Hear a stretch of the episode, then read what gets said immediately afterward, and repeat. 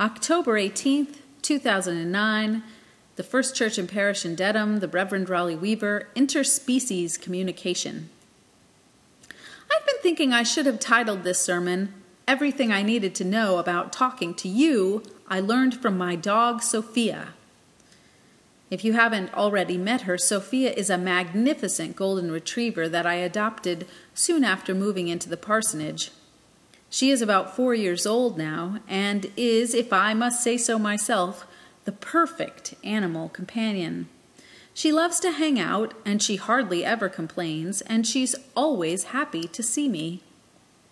From Sophia, I have learned to get outside now and then, and to go with the flow a bit more, and most importantly, that all anybody wants is love and attention.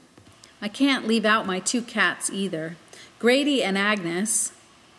I have had them since they were kittens. They too are nearly four years old. While my cats are a bit more finicky, they also teach me how to slow down and to notice the smaller things in life. In truth, my pets often act as background to my rather busy life. They hover around me each week as I write and practice my sermons for you, and I never give them any credit.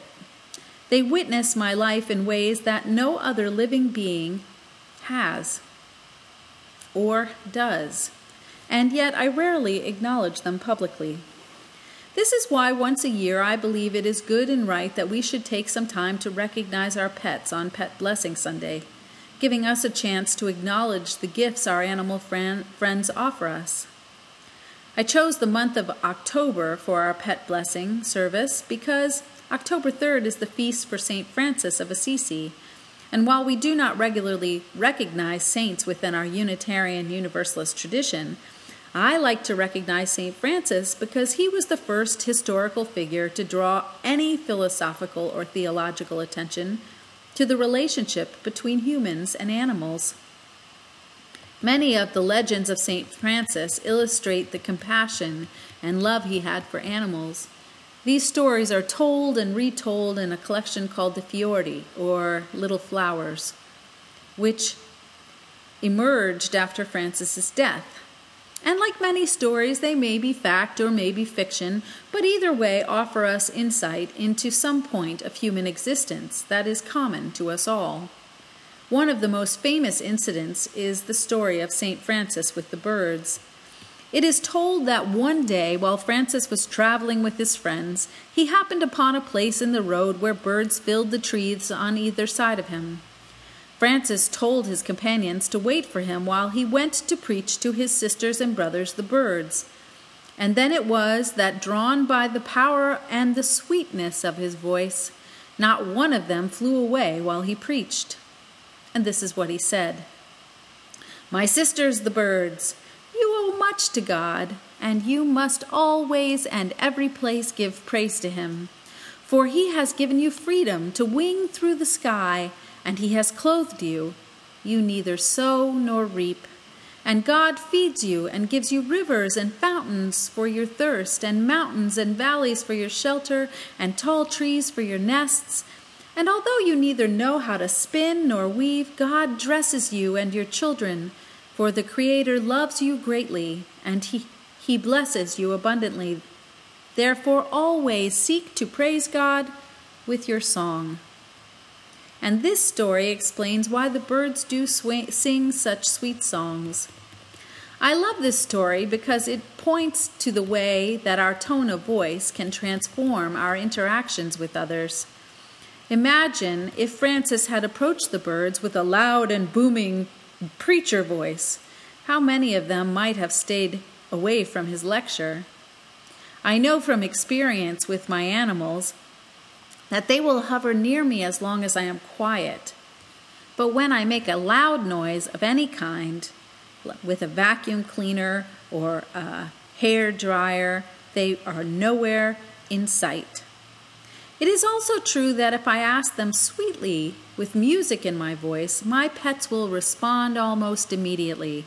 But on the days that I am cross and irritable, they will not follow any suggestion I give them. This is true for all of creation.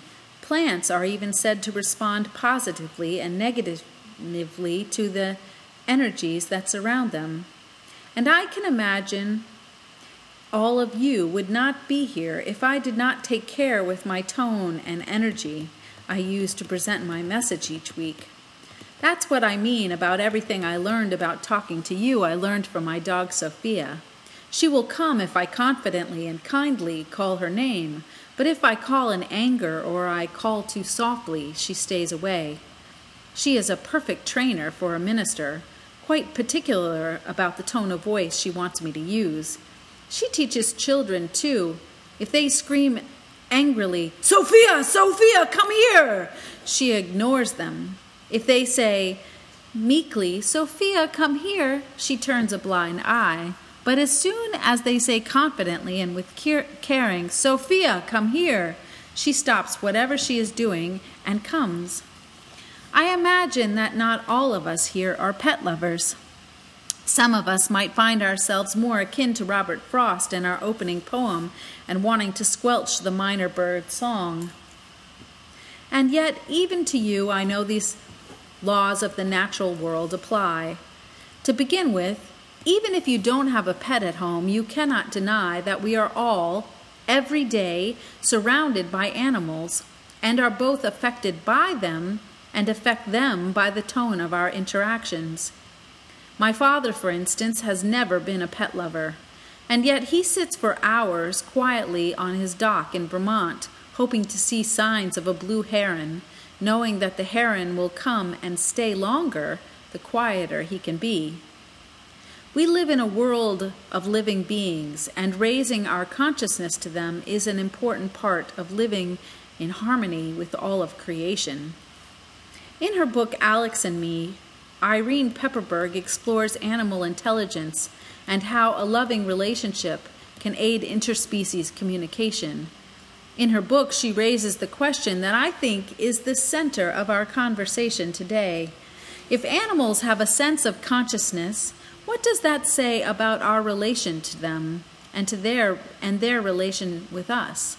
I think this question is worth our consideration this morning.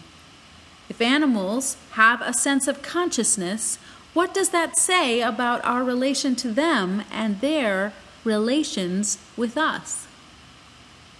Recently, a friend pointed out to me on YouTube a video made by the National Geographic Channel where elephants are taught to paint. Now, some of the videos have elephants using their trunk to paint what can only be described as impressionist works. But one video in particular shows an elephant painting a picture of, well, an elephant. The first time I saw this, it surprised me. If an elephant paints a picture of herself, doesn't that mean that the elephant has a sense of herself? And if she isn't quite able to make sense of herself, I mean, where would you find a mirror large enough for an elephant to view herself?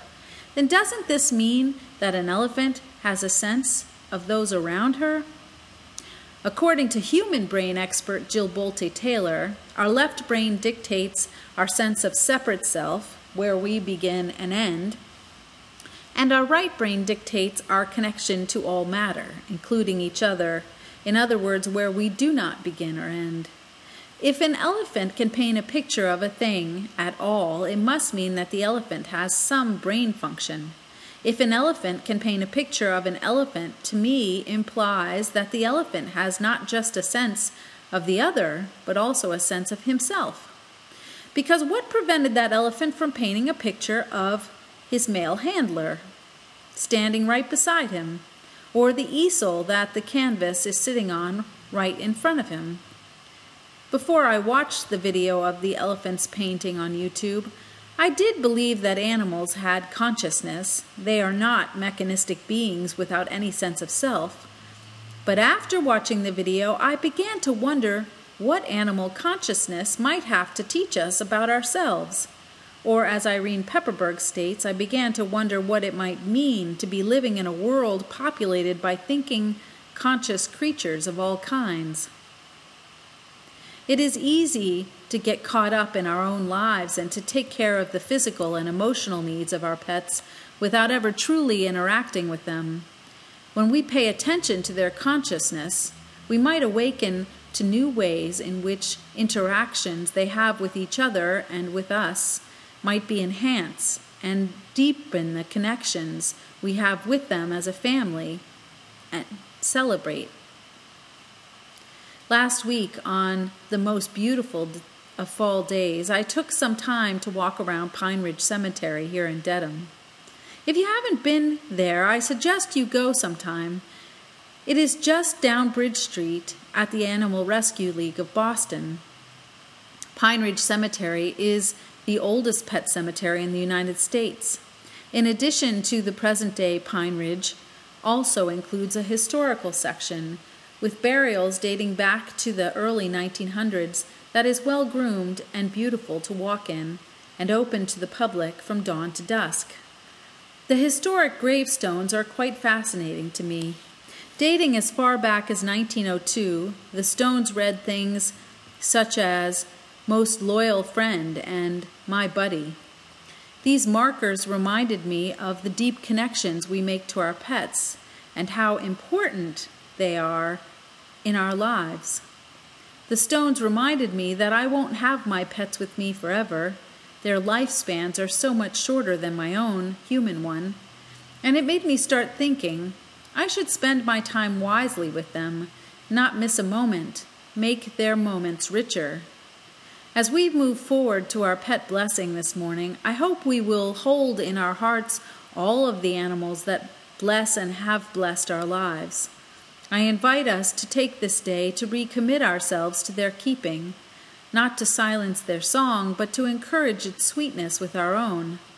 May their consciousness bless our own sense of what we are doing with our lives, and may our increased awareness of them make us better stewards of their care.